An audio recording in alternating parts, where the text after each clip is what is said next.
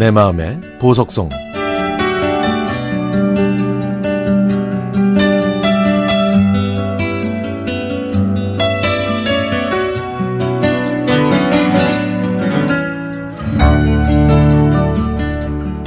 (1983년 4월) 말 우연한 기회에 저보다 두 살 어린 그녀를 처음 만났습니다. 충청도 사투리를 쓰는 둥근 얼굴의 단발머리, 안경, 흰색 블라우스와 청바지를 입은 키가 자그마한 소녀였죠. 그녀는 알퐁스 도데의 소설 별의 주인공보다 더 멋지고 아름다웠고 저는 목동이 된 기분이었지만 내성적인 제 성격 탓에 쉽게 다가서지 못했습니다. 돈가스와 떡볶이를 사랑했던 그녀는 팝송을 좋아해서 저희는 DJ가 있는 음악다방에 자주 갔고 롤러스케이트장과 극장에도 함께 다니면서 점점 가까워졌죠. 봄이 그렇게 순식간에 지나고 여름이 되어 뜨거운 태양처럼 저희의 사랑은 불타올랐지만 여름이 끝날 무렵인 1983년 10월 5일에 저는 입영 통지서를 받았습니다. 그녀를 만난 지 5개월 만에 머리를 깎고 입대한 저는 군인이 돼서도 일주일에 평균 두 통의 편지를 주고받았고요. 면회와 휴가를 통해 변함없이 만났기에 우리의 사랑은 영원할 줄 알았습니다.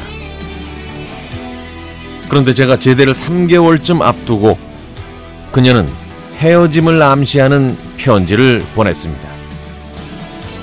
저는 가슴을 졸이며 답장을 보내서 달랬지만 그녀의 마음은 이미 돌아선 듯 했죠.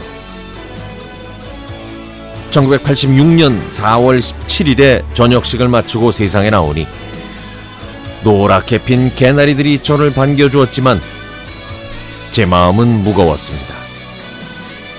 당장 그녀에게 달려가 자초지종을 알아보니 그녀는 부모님으로부터 결혼 독촉을 받아서 그런지 그녀도 여러 가지로 마음이 복잡한 심정인 걸 심정인 것 같았습니다.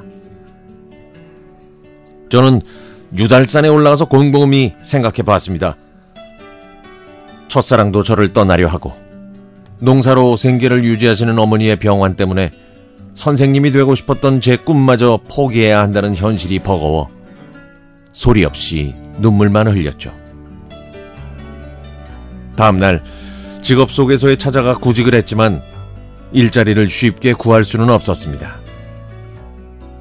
결국 숙식을 제공하고 월급으로 12만 원을 받는 가구 공장에 취업할 무렵 그녀는 공식적으로 제게 이별을 통보했습니다.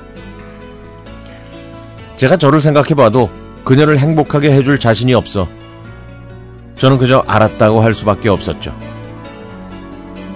그래도 밥이라도 먹고 헤어지자는 말에 그녀가 선뜻 동의해 1986년 7월 18일 인천에서 마지막으로 만났습니다. 저는 초라하고 우울했지만 그녀는 슬픈 얼굴이 아니라 당당하고 아무렇지도 않은 것 같았죠. 레스토랑에서 점심을 먹고 커피를 마실 때쯤 팝송이 흘러나왔는데 저는 처음 듣는 노래였습니다. 가수도 노래 제목도 가사 내용도 몰랐지만 왠지 모르게 슬프게 느껴졌는데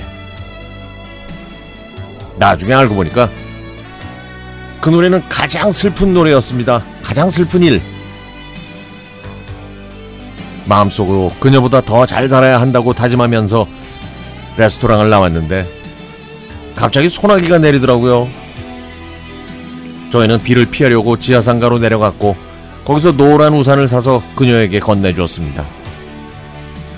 밖으로 올라와 마지막 인사를 했고 하얀 블라우스와 청바지를 입은 그녀는 노란 우산을 펼쳐 들고 걸어갔습니다.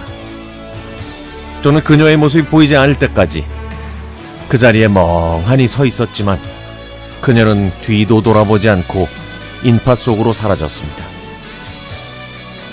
저는 선생님은 되지 못했지만 공무원이 되어 열심히 일했고 명예 퇴직을 한 다음 현재는 개인 사업을 하고 있습니다. 오랜 세월이 흐른 지금 생각해보면 노란 우산이 그때 저를 되돌아보게 만들었고 강하게 만들어준 것 같아요. 33년이 흘렀지만 지금도 그 가장 슬픈 일, 그 노래를 들으면 노란 우산을 들고 걸어가는 그녀가 생각납니다.